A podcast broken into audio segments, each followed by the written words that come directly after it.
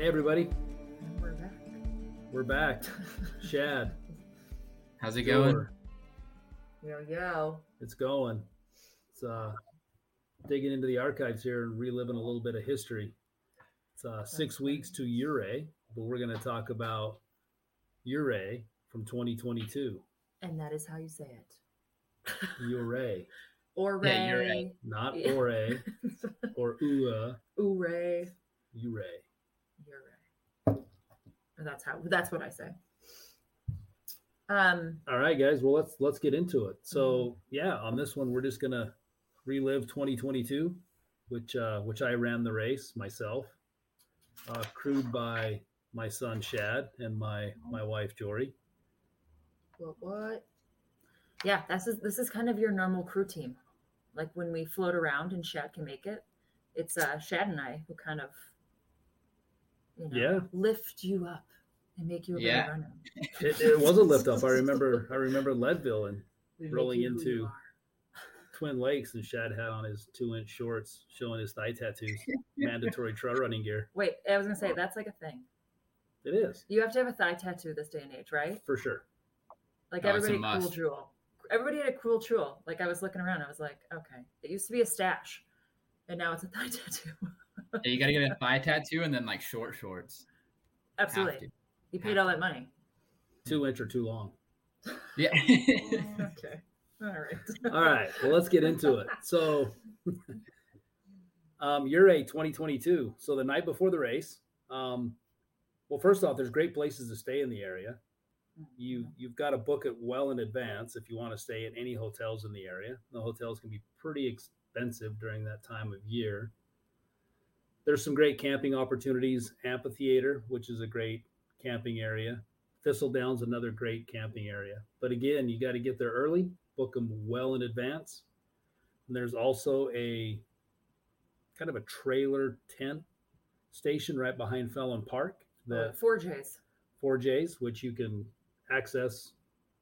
That is prime real estate right there if you are going to be crewing. It is. It's close. Yeah. It's right there. Close. Your runner runs by that thing multiple times. But there's only 10 campsites. Tent. And the rest are trailer. 10 tent campsites. Yeah, I mean for the last 25 miles, you're like there the whole time. So. Oh yeah. Yeah. So it's a nice little like rest your head in between. Yeah. And let me chime in because we've already shot ourselves in the foot trying to find places for this year.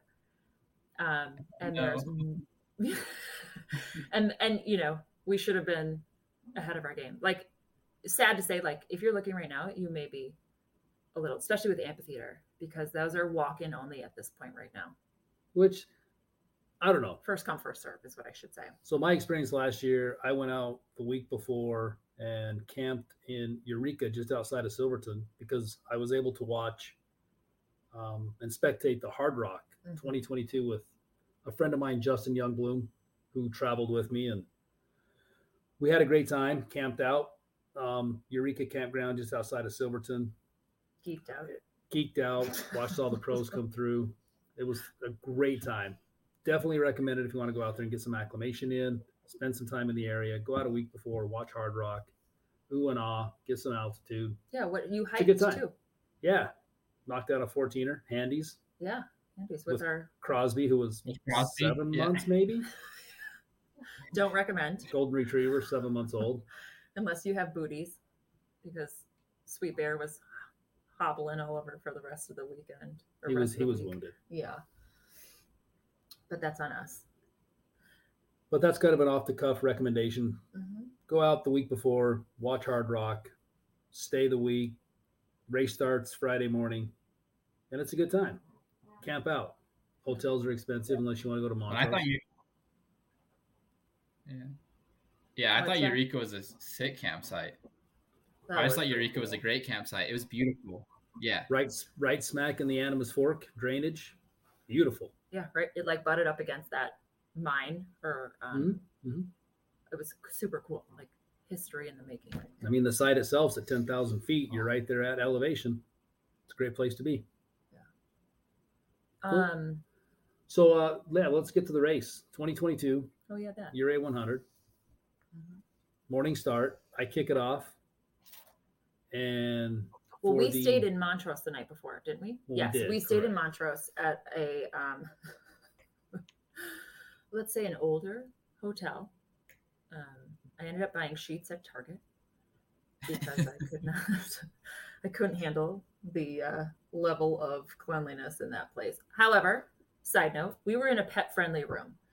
So yes. I don't know if this was just the standard room for everyone, but our room with pets was not awesome. It was pet-friendly. Yeah. So anyways, so we stayed in Montrose the night before, and it was about, a 30-minute drive? Yeah, roughly. Yeah. It wasn't too bad. Nice and easy. Yeah. So it was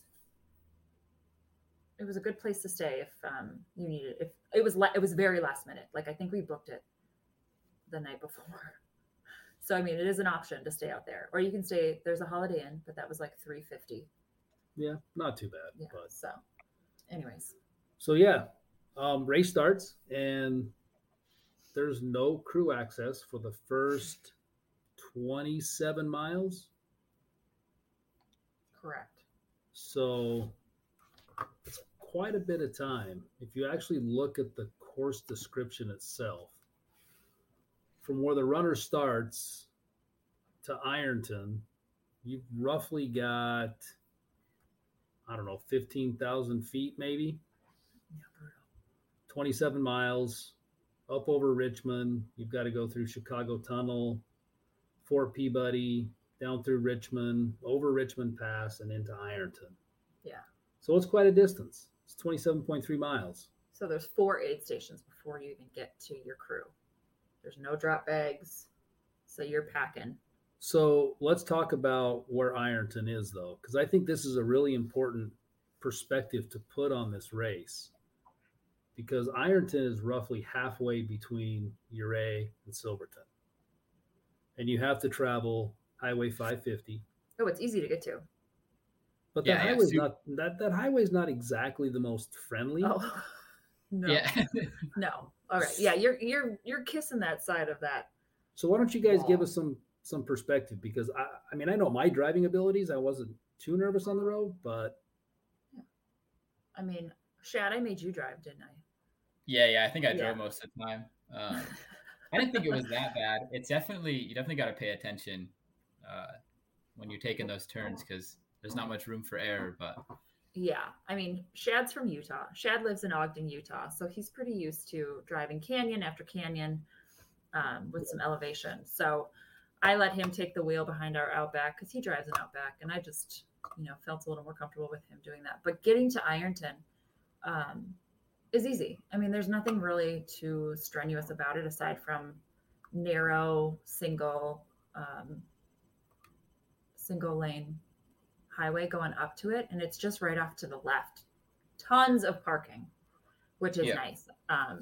You kind of dip in, there's a huge parking place right there. Where kind of everybody makes it their own. And then there's a road that they come in on that we kind of posted up on, kind of away from everybody.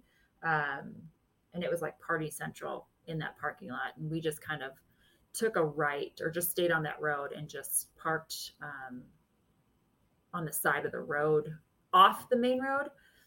And there's some people camping there. So we did our best not to interrupt them, but we were sitting there for a long time. So we literally just posted up. Yeah, Ironton area is kind of like a little camping area as well. People kind of just park in there and just pitch tents, trailers, whatever.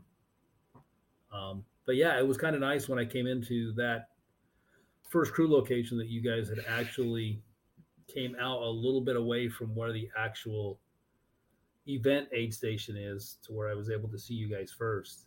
And it was pretty unique when I came into that spot to see you guys. You guys had a great setup. And I think we should talk about that setup specifically to Ironton for people that are going to be there, because literally from Ouray to Ironton's 20-minute drive, but you're not going to see your runner 6 hours, 7 or 8 in some cases. You. Yeah. So, let's dig into that setup that you guys had there at Ironton, because I thought it was pretty sick. Yeah. Shad, do you want me to take it? Yeah, the setup was... Oh, I would say, yeah, the setup was great. The key to the whole setup was the bug, like the bug net. The bug so, net. Yeah. So remind you, I mean, this is... We drove from Minnesota, so we packed our Thule topper. We had the back of the car full of camping gear, essentially. So we had the luxury of bringing all those things with us. And I understand when people fly in, you don't have that. But I would highly recommend like stopping at a Walmart or something, an REI or something, and getting, we just had a picnic table cover tent that you just use in your standard. It wasn't anything fancy. I think we just got it off Amazon or whatever, but we had that, we propped that thing up, and literally it was like the saving grace of that aid station to us and to people walking by, because they were like, oh my gosh, the flies are so bad, which is another thing to note. The flies were bad in this area. I don't know why, it's just what it was. Well, hence the importance of the bug net, because when I came in, the flies were bad, and it was actually nice to go in there and zip it down and yeah, get refreshed and reset, eat some pizza. Yeah, we had a table set up in there, like our table. We were like 4-5-star dining in there as well. We had a pizza we bought for you. Oh, yeah. We had our lawn chairs. We had lanterns set up. Well, where did you get the pizza from? Shad, I'll let you take that one. Ooh, we got the pizza from Gold Belt Pizza, which is right on Main Street. Yeah, right on Main Street, yeah. Right on the corner. You can't miss it. It's a huge like white building. What was it called again? Gold Belt Pizza. Gold Belt, that's right. Yeah, good. And we just called ahead, and we were like frantically, okay, let's pump the brakes here for a second, because when we left you, or when you left us at the starting line, Shad and I looked at each other and we were like, all right, cool, we got like 6 hours. What are we gonna do? So, well, I mean, we weren't like in any rush to get out of there. And I know some people like went back to their hotel and kind of freshened up and yada yada yada. But there is also a coffee shop that we didn't know about initially. So we bolted out of there, and then we were kind of, right? Did we just kind of linger, or did we roll out? I think we hung out for a while, because I remember getting pizza was kind of rushed. We frantically got pizza, remember? Yeah. Yes, and like we were like, it was like a hurry up and wait kind of thing. And then it's like one of those times when you're so ready, you're late. Yeah. Right? 100%. Shad, didn't we feel like that? Like, we were like, oh my gosh, we have so much time. And then all of a sudden it was like, whoa, oh my gosh, we got to go. And so we like called the pizza place. They whipped together a pizza for us that we knew he would want, because by the time he'd get to us, it was what, noon? Oh no, it was 6 hours. I don't even, I can't remember. Okay. So anyways, sorry, back to Ironton. But that's just, we grabbed pizza and we had that sitting in there for you.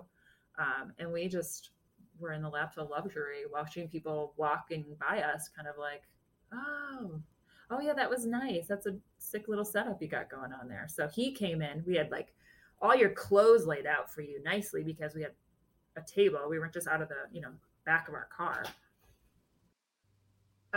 So I think that the tent, if you have something like that just kind of gets you out of the elements of the bugs, and even we had a little sprinkle of rain, that's a huge deal for sitting at Ironton, because you are going to see that runner 3 times total. What? 3 times total. Yeah. So you're going to see him. You're going to see him twice. So you're hunkered down. Once coming in off Richmond, and then there is a counter clockwise loop and a clockwise loop that takes you around Gray Cooper and Corkscrew Gulch, which are fun. It's beautiful up there. It really is. It's nice. Yeah.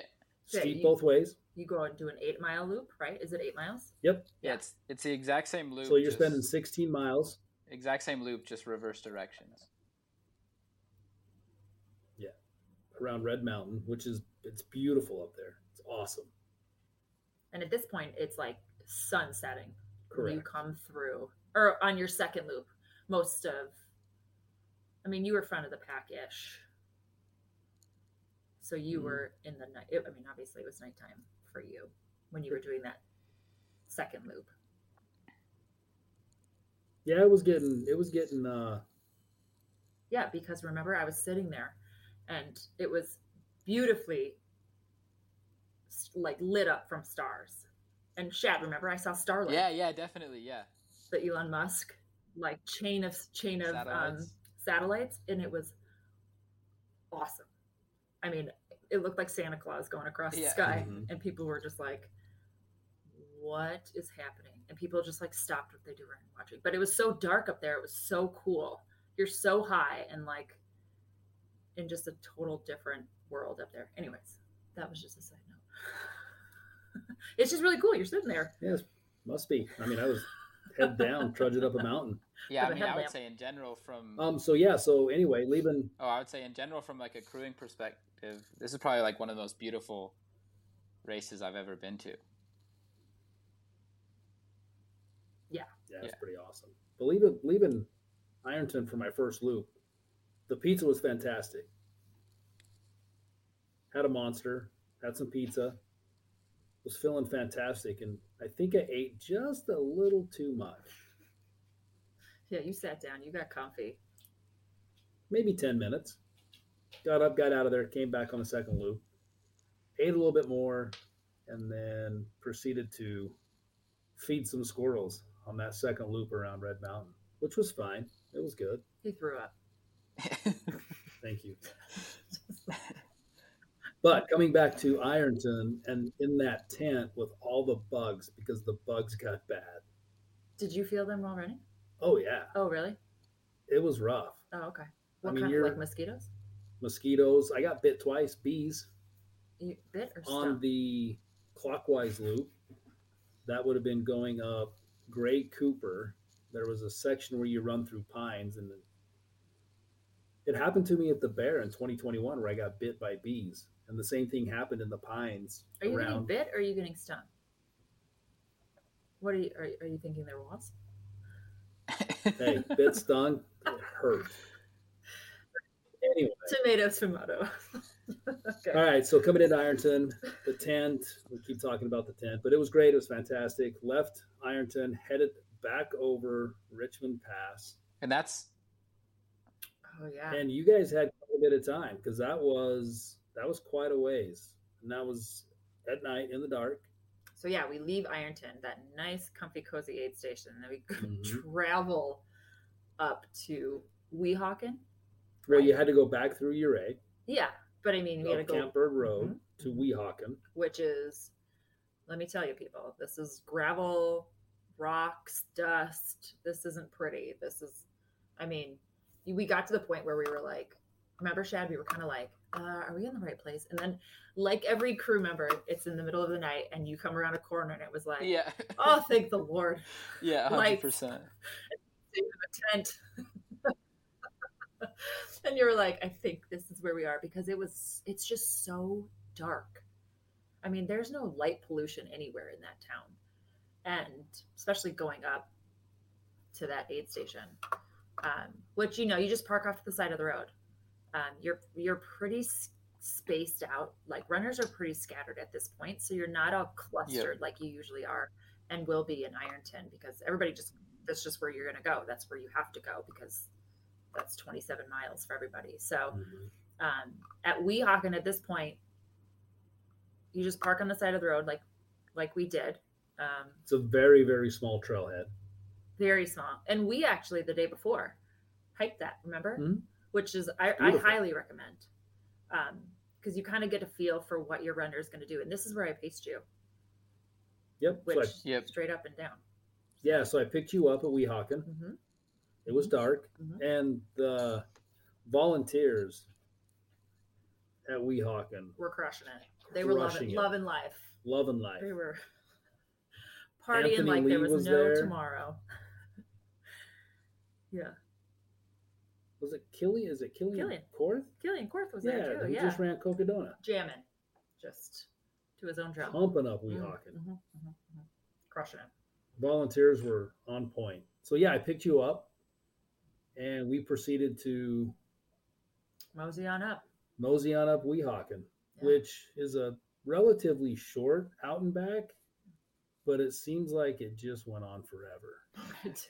After those switchbacks, you were like, I mean, you could see headlamps, and then all of a sudden they disappear, and you were like, yeah. And then you were like, oh, yeah. Crikey. Yeah, this is just halfway through the race and the first time up a pace or so. But I would recommend it. I think that's a good spot. Yeah, you get for up to the top. Runner. If you have your pacer there, definitely take them up. Well, that's totally doable. I'm not a huge runner. Let me make that clear. But that's doable. A pacing only aid station. You can't crew there. You can only pick up a pacer. That's right. Yep. Oh, yes. That's right. That's actually very important to make note of. You can get there if you're going to pace, but don't get there to crew. Lay out your spread for your crew. Yeah. Shad, you crashed out in the car for a while. I was asleep. It didn't take us that long. No, it's not very far out and back. No. Yeah, I had to come wake you up after we'd finished. I was like, we're done. Well, I think I tried to stay up. So I shoved you over. I tried to stay up because I was nervous you guys were like, I mean, it's not that far. So I was nervous you guys would get back and I'd be asleep. And that's exactly what happened. So, which is fine. I mean, it's not that big of a deal. If your other crew team needs to take a snooze, that was fine. But then I ended up driving because I was so pumped. What's the next aid station? Crystal? Yeah, it's Crystal. Yeah, so the next crew location for the runner has to cross over Hayden Pass from Weehawken down Camp Bird, up over Hayden to Crystal Lake. And Crystal Lake is beautiful. And that's a beautiful. I mean, there were photographers out there. Because for a crew, yeah, I mean, you're literally, it's what it says. Like, it should be like Mirror Lake, because that landscape against that reflection of that lake. I mean, I know we had another job to do was crewing Mason, but I think we were more in awe of that lake when the sun was coming up. Oh yeah, first thing in the morning. There was, I mean, it was, yeah, perfect. And so at Crystal Lake for you guys, because that was from when I left Jor from pacing me at Weehawken. That was probably 7.5 miles. You're 60-something miles deep into the race. It took a little bit of time. It's steep going up. It flattens out a little bit, and then it's steep coming down. And the last little bit coming down into Crystal Lake was pretty rough. But the bonus is you can look pretty strong because it's maybe a quarter mile of flat along the dam or the dike, so-called, running into Crystal Lake aid station. So it's nice. And let me tell you, for just what these aid stations have, these volunteers and aid stations are fully stocked. I mean, they've got hot stuff, they've got cold stuff. This Crystal Lake, they had a bonfire, they had chairs sitting around, and they were pumping out pancakes, bacon, like breakfast food. So if you aren't prepared with anything, you know, and your runner's kind of sick of eating what you have, this is a really good aid station to allow your runner to come in, get warm, sit, because this was 6-7 in the morning, right? Roughly. Yeah. So, I mean, this was a long night for everybody. And I think you did you sit down for a little bit? I can't remember. You sat in the chair we brought, because you can sit around the lake. There's a nice trail around this lake. It's not huge. You just park off the side of the road, which again is a little sketchy, but you know, big conversion vans and those, you know, sprinter vans were parked off the side of the road just far enough. I mean, you kind of come in at an angle. There is parking. You're not like parallel parking. You're just kind of pulling in off the side of the road, because it's literally like you pass this on your way to Ironton initially in that first segment. So you go right past this little aid station to get to Ironton. So you kind of are familiar with it. It's that same road. Was it 550? Mm-hmm. Yeah, from Weehawken back to Crystal Lake, down Camp Bird Road, through Ouray, back up 550. So Crystal Lake, 7.12-ish miles for the runner. Elevation, I think it took me 3.5, 4 hours-ish just because of the from the Weehawken to Crystal. Yeah, it was stiff. Yeah, you know what? I think we finished Weehawken 5 a.m. Yeah, but what did you guys do in between Weehawken and Crystal Lake? Because it took me a little bit of time. We went straight to Crystal Lake. Yeah, I fell asleep on the ground.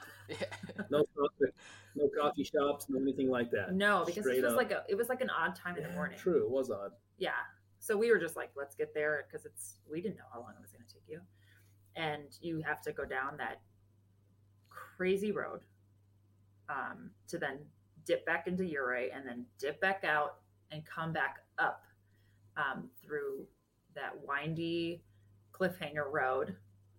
Was that 550? Yeah, yep. 550.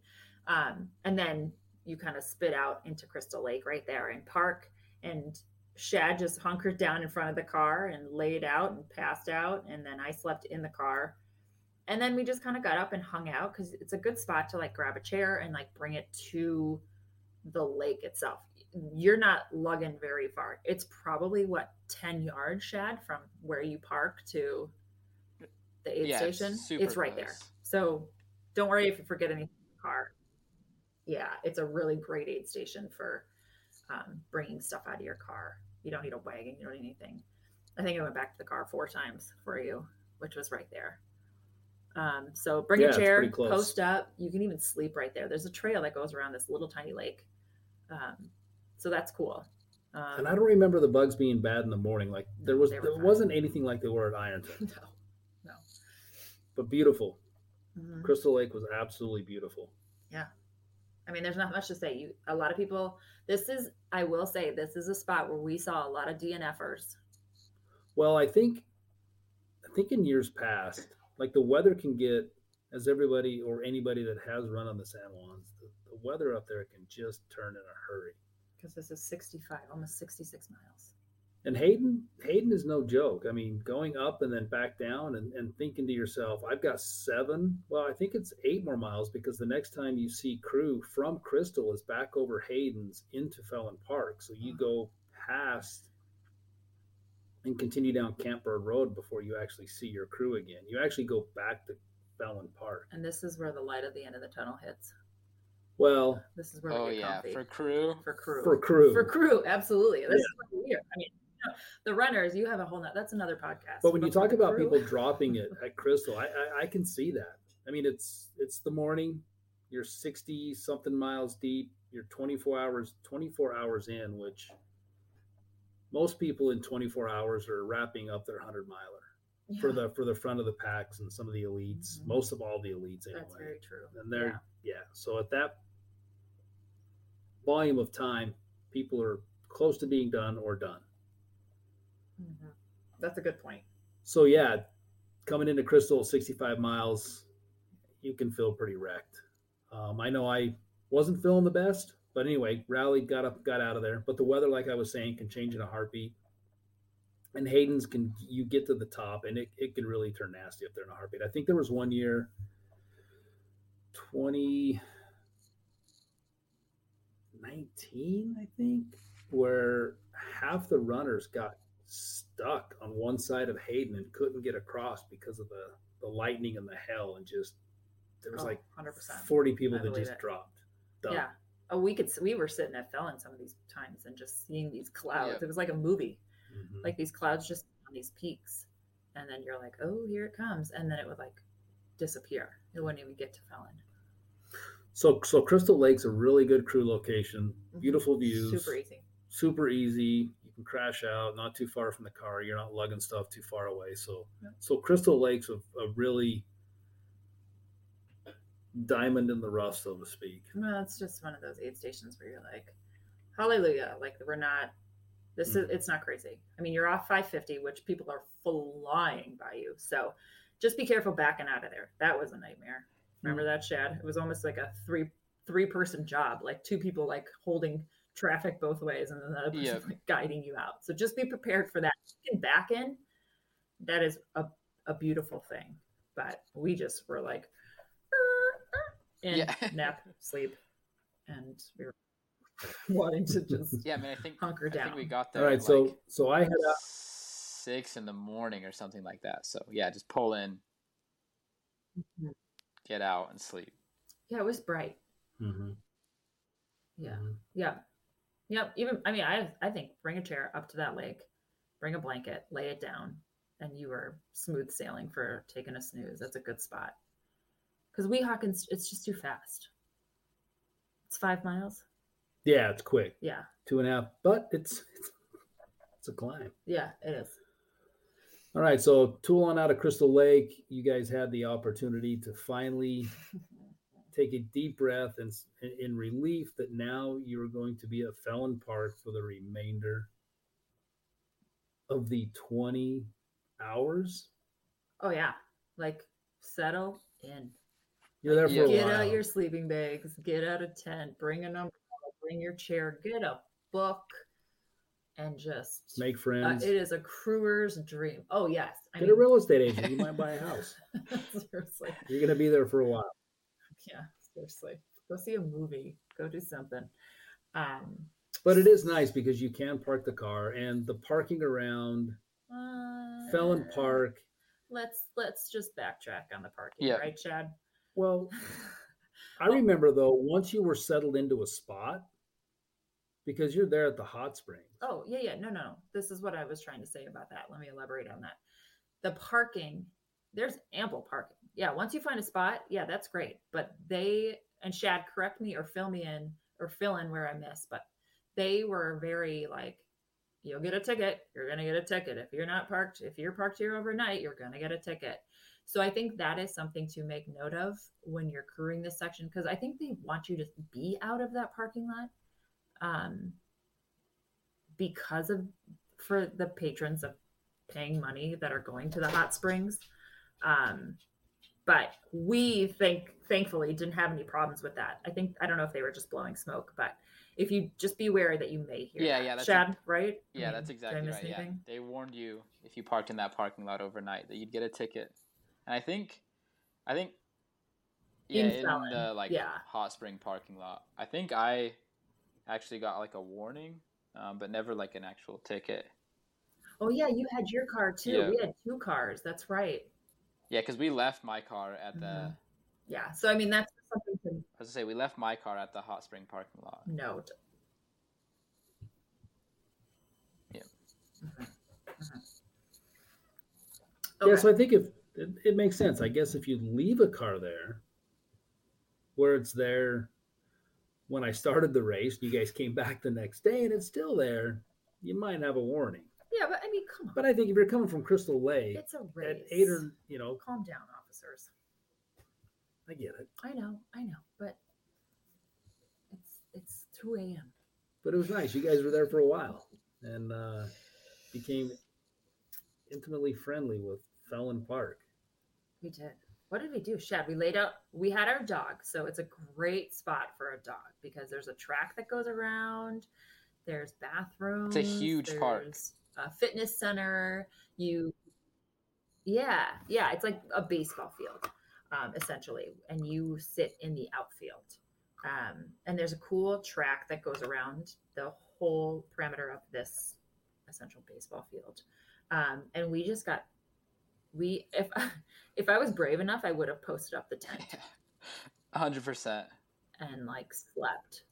Because there were a couple instances where we got rain. Well, this is where 4Js comes into play because if you're able to secure a spot, you're right there at Fallon Park. Because we got to Fallon, Shad, do you remember what time we got there? Oh, I don't know. It had to have been, maybe around morning at 10 a.m., I think.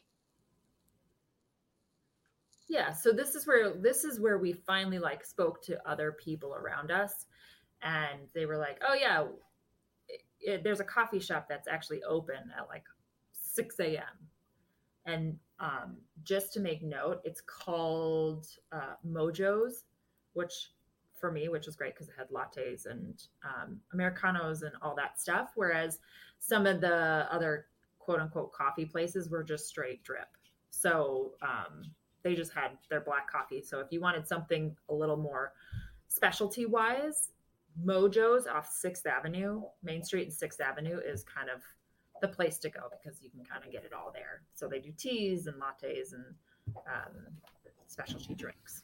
So just side note, if you're sitting around Fallon, that is where to go. We met a bunch of people here because everyone's just posted up, ready to sit and wait for your runner. Right, Shad? I mean, was there... Yeah, we met... What else? Honestly, we met a ton of people. We met a few of the 50-mile participants. Yeah, that's right. Kind of, we were all hunkered down under that little shelter. There's a ton of picnic tables. We actually went and got sandwiches, right? At one of your favorite sandwich places on Main Street there. Yeah. It's called Maggie's Kitchen. It was like, I got a black... Mm-hmm. It's cool. Yeah, it was new. Sick. It was, I got a black bean burger, so really, really good. Yeah, it's like they had a ton of vegetarian and vegan options, which was really nice. Really, really nice. Yeah. Yeah, so if you need something hot or even cold, that's kind of that was one of the grab-and-go places that we really liked. Because there's a ton of restaurants to, like, sit down and really just enjoy your time, but it got busy. Like, I don't know if it was other runners, but there may have been, like, you know, just visitors to the city in general, obviously. It almost makes me jealous hearing Mojo's and Maggie's. Mm-hmm. Gels. What else do we got to do? Gels are going down and coming back up. Yeah. Well, you know, you've learned your lesson. Then we just kind of sat there. We walked and played with the dog. There were other dogs, and you just kind of get comfy. There's a ton.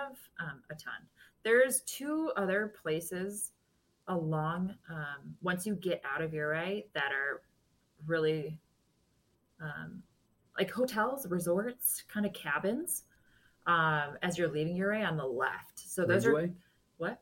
Ridgeway? I think before then. Was it Ridgeway? Okay, maybe Ridgeway, but we stopped there and there's like a little convenience store. Mm-hmm. You can get your car washed. So another thing to note that this whole area is big into Jeeps. You will see a Jeep Wrangler every other car. You can rent Jeep Wranglers. OHVs, the side-by-sides. Yeah, a ton. They're everywhere. So that makes the city very busy. So I think that's a huge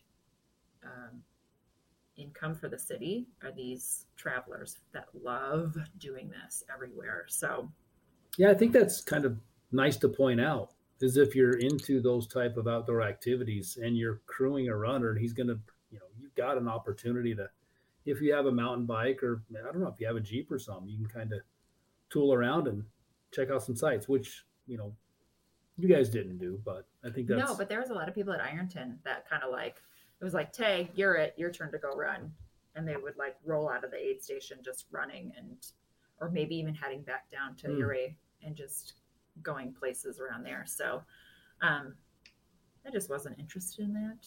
Yeah. But it's totally doable. Yes.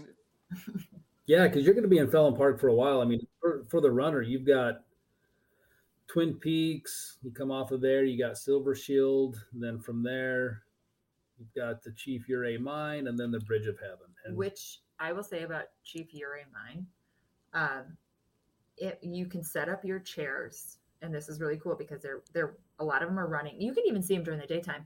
You can set up your chairs and face the mountainside right there by the San Juans, and you can see the runners. You lose the runners as they cross the street and start embarking on that trail to Chief Ouray.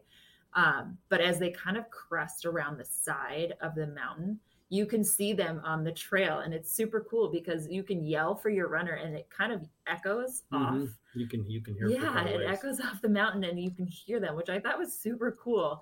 And, you know, everybody had their runners. So it was just kind of cheers throughout the day and night, and you see their headlamps and people passing each other because they go out and they come back. So I thought that was pretty cool because a lot of people didn't notice that, and then all of a sudden you're like, hey, that's our runner, and we would just start yelling, and then it was just kind of a moment. It's pretty awesome. And for me, and we're going back there again here in 6 weeks, 6 or 7 weeks, the same, prepared. A little more prepared, because now we know, we're experienced. But if you're going to go there a few days before, if I would recommend of any type of a shakeout hike, so to speak, or run, go do the Chief Ouray Mine out and back. Oh, you don't think that's too hard? It's 6 miles, but when you get to where you punch your bib, you have to cross over. It's like a 200-foot waterfall. Oh. And you're literally crossing the stream right at the edge of the waterfall. And it's the most amazing, I think. Well, Bridge of Heaven was dark. I couldn't really see much. Fort Peabody's a great view. Richmond's a great view. But there's just something about that Chief Ouray Mine and that waterfall, tucked in the pines the way it is. Were you there in the daytime? Yeah. Oh.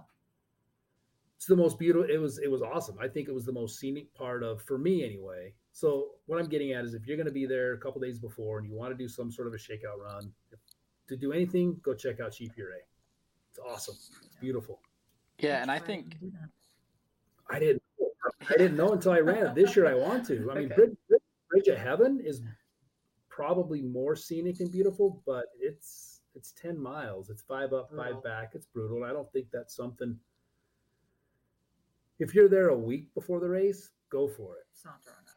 Yeah, but I wouldn't recommend doing that a couple days before the race, just because of the elevation. It's 5,000 feet. It's 10 miles. But Chief Ouray is not that far. It's like 3,000 feet. It's a pretty simple hike, but it's beautiful. Mm-hmm. Anyway. Shad, what else did I miss? What else did we talk about in this Fallon Park? Well, I was just going to say, I think it was also like a great idea to go do the Chief Ouray Mine hike beforehand. Also to see where the trail actually begins. There was quite a bit of confusion amongst a lot of runners on where the Chief Ouray Mine trail actually was. Yeah, because they go that way twice for Bridge of Heaven and Chief Ouray. Yeah, and I remember I thought, because I walked you to the Chief Ouray Mine trailhead, and then on my way back to Fallon Park, I thought I sent you on the wrong trail.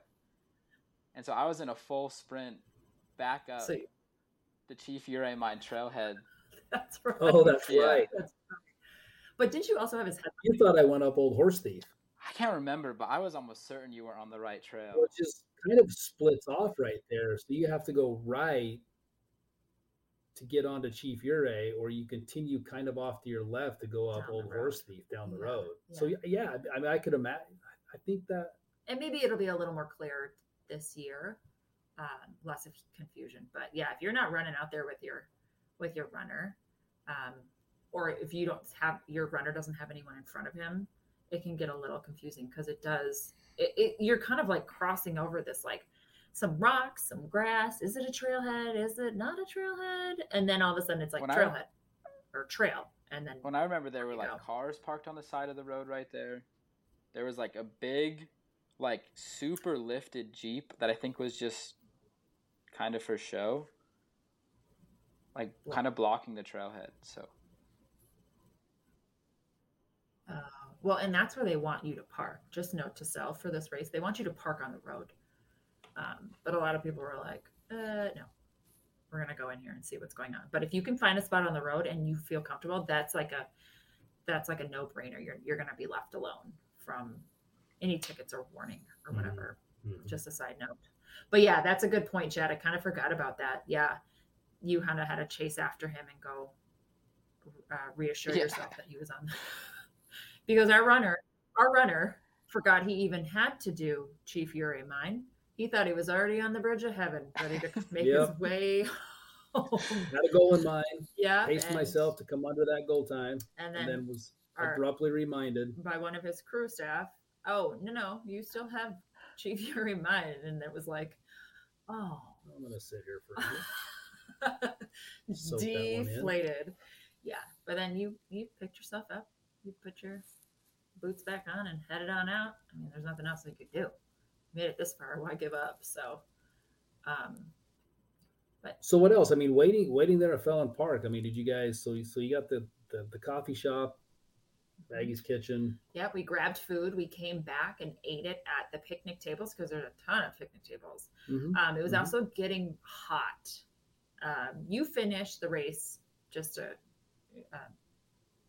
bring this into perspective. You finished the race at 1 a.m.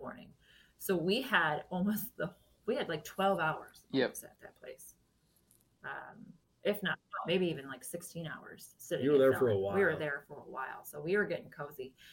You come through, how many times? You come through 3 or 4 more times into there. So you'll see your runner up a few times, but, afternoonish, it was getting a little warm. And people were you can actually go into the hot springs and they have popsicles and freezies and ice cream cones and bomb pops and stuff like that. So what we did when we knew he was coming in, we ran over there really quickly and grabbed a bomb pop or two for like $2 or $3 or something like that, and had them ready when you came into the aid station. And, like every crewing adventure, you're like, yeah, look what I got for you. This is awesome. You're going to love these. And he was like, yeah. And everything's Christmas. No, thank you. As a runner, you come in and you do things that have these gifts awesome for you. Awesome ideas. Yeah.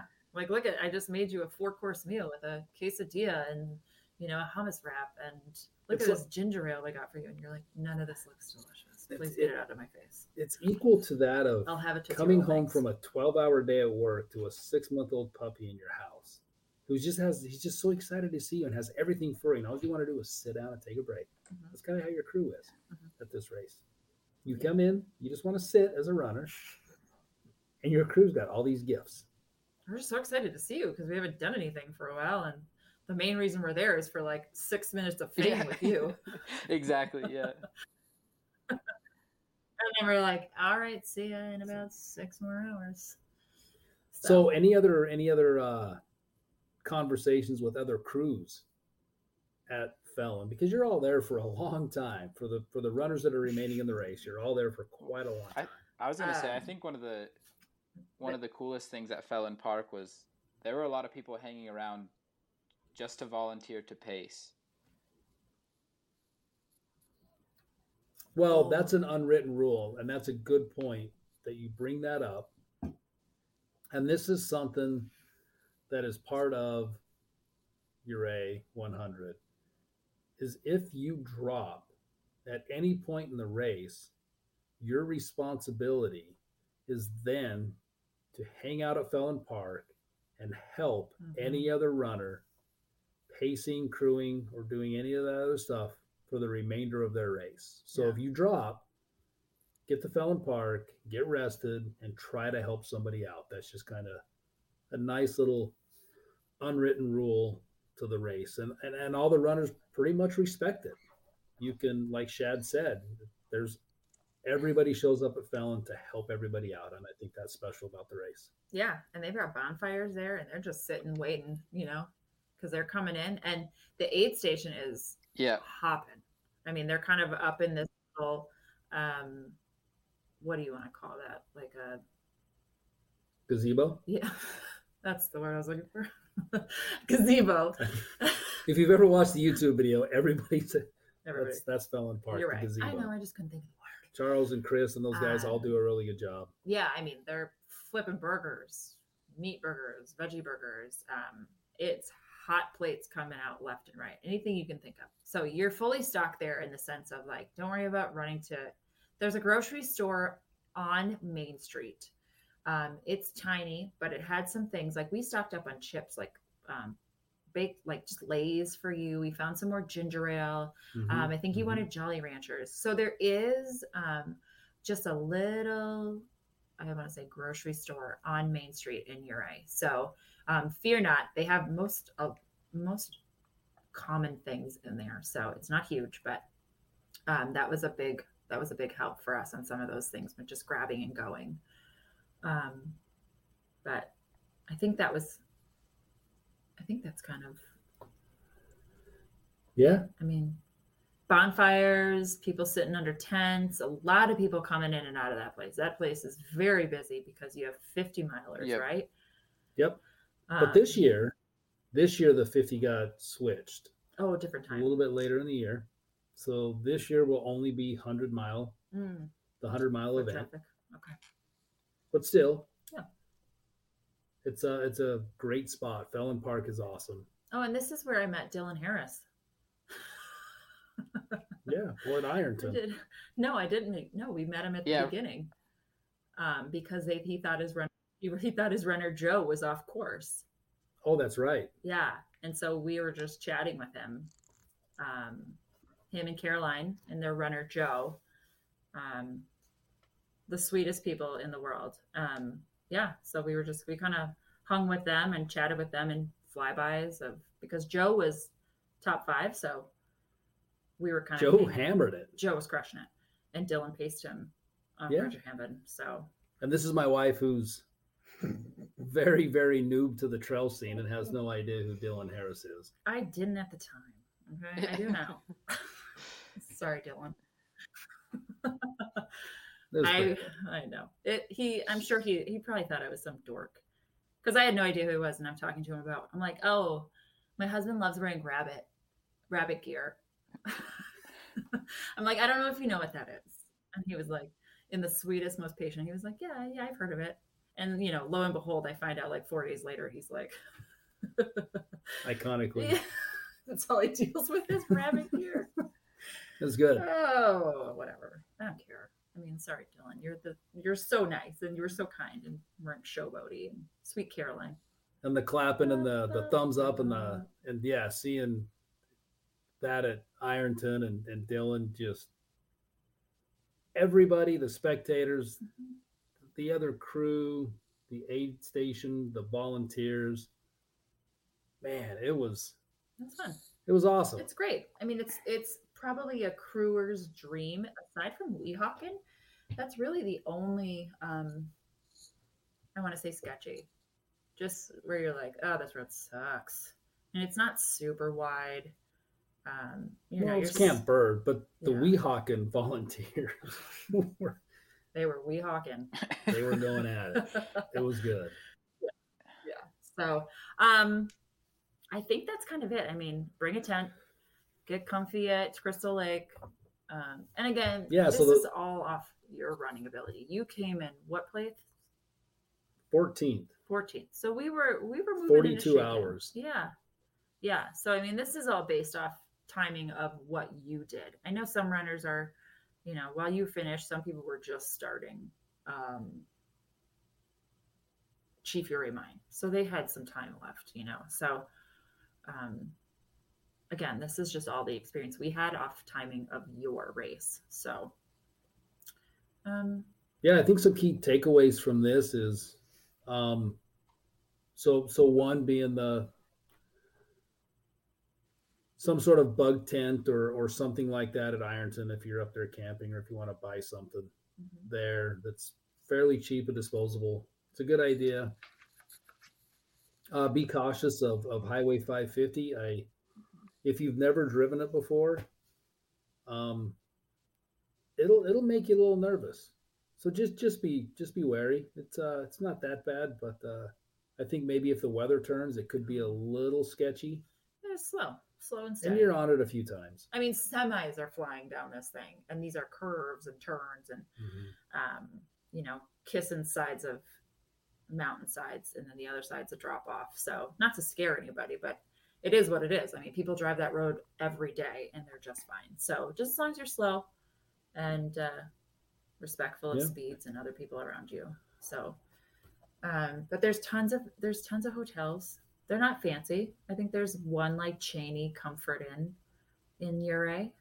But the others are like mom and pop, locally owned places to stay, cabins, some pet friendly. Everybody's friendly. It's just locals. There's locals. So we're kind of impeding in their territory for a little bit. So just be respectful of them. Other than that, I mean, we grocery shopped. Where did we grocery shop? In Montrose. Oh, yeah. Montrose is huge, right? It's good. I mean, size. There's a Target, there's Walmart, mm-hmm.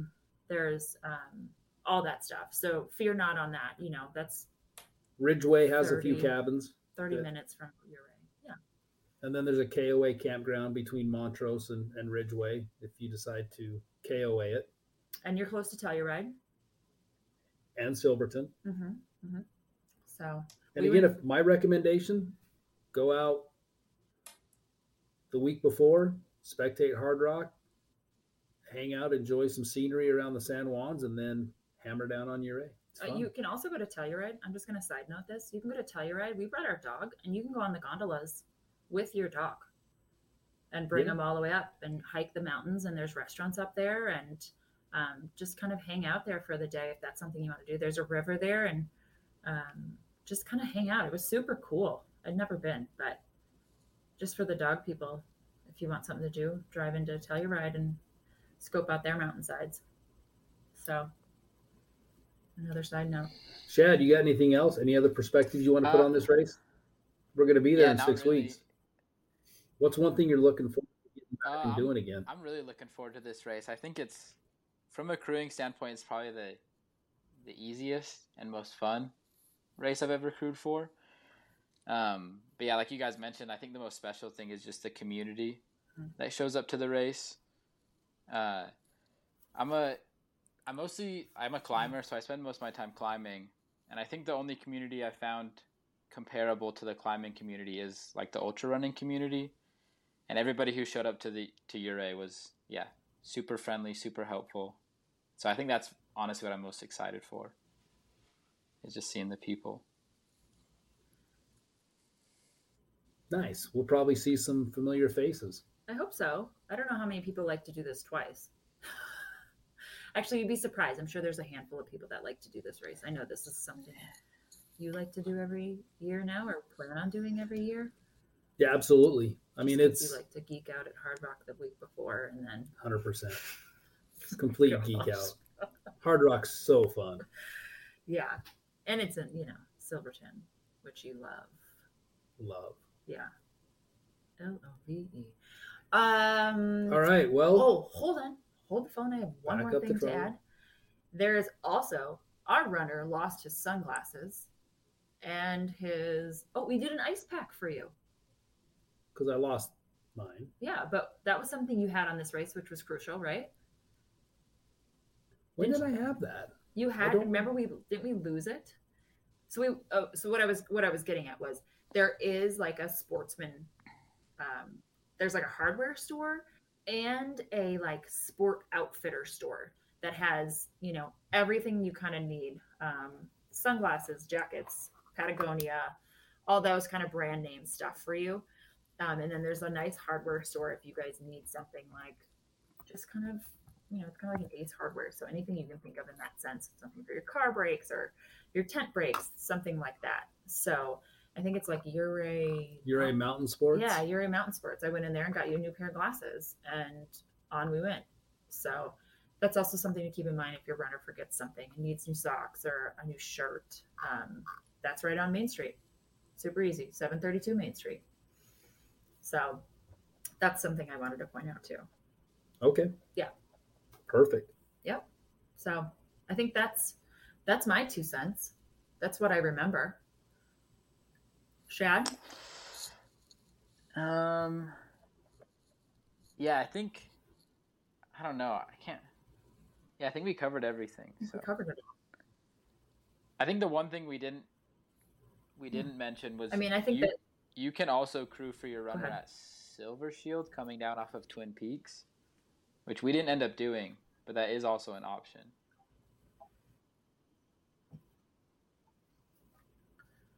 Yeah. You can crew there. Mm-hmm. Yeah. At Silver Shield? Yeah, why didn't we do that? Well, I don't think it's 4 miles from Silver Shields to Fallon Park. Was this after Christmas? Yeah, we didn't. Yeah. Yeah, we didn't even think about it. For the runner, it's Twin Peaks. And then you had left Silver Shield, and then you come back past the Twin Peaks. Did you feel like you needed someone there? No, Twin Silver Shields was a really great aid station. Sat there for a few minutes. It was great. I mean, I don't think you need crew there, but that's just me. Yeah. Yeah. Again, these are all experiences offer. Who our runner is. Your runner maybe, you know, needing something else and at a different time and, you know, at a different pace. So again, this is just what we're experiencing off our runner. So, but I think this was all good information. So I think that kind of wraps up. And this is again this is kind of pulling out of the archives. We may have missed a couple things, but we'll do a follow-up aftermath. Ouray pod when we're I think we nailed it. I think this is bouncing things off Shad and I think that's great. I mean, coffee shops, tents, where to stay, things like that. It's perfect. It really wasn't hard. It's actually wonderful. Cool. So excited to get back. So yeah. Excited to have you two down there. All right. It'll be fun. Yeah.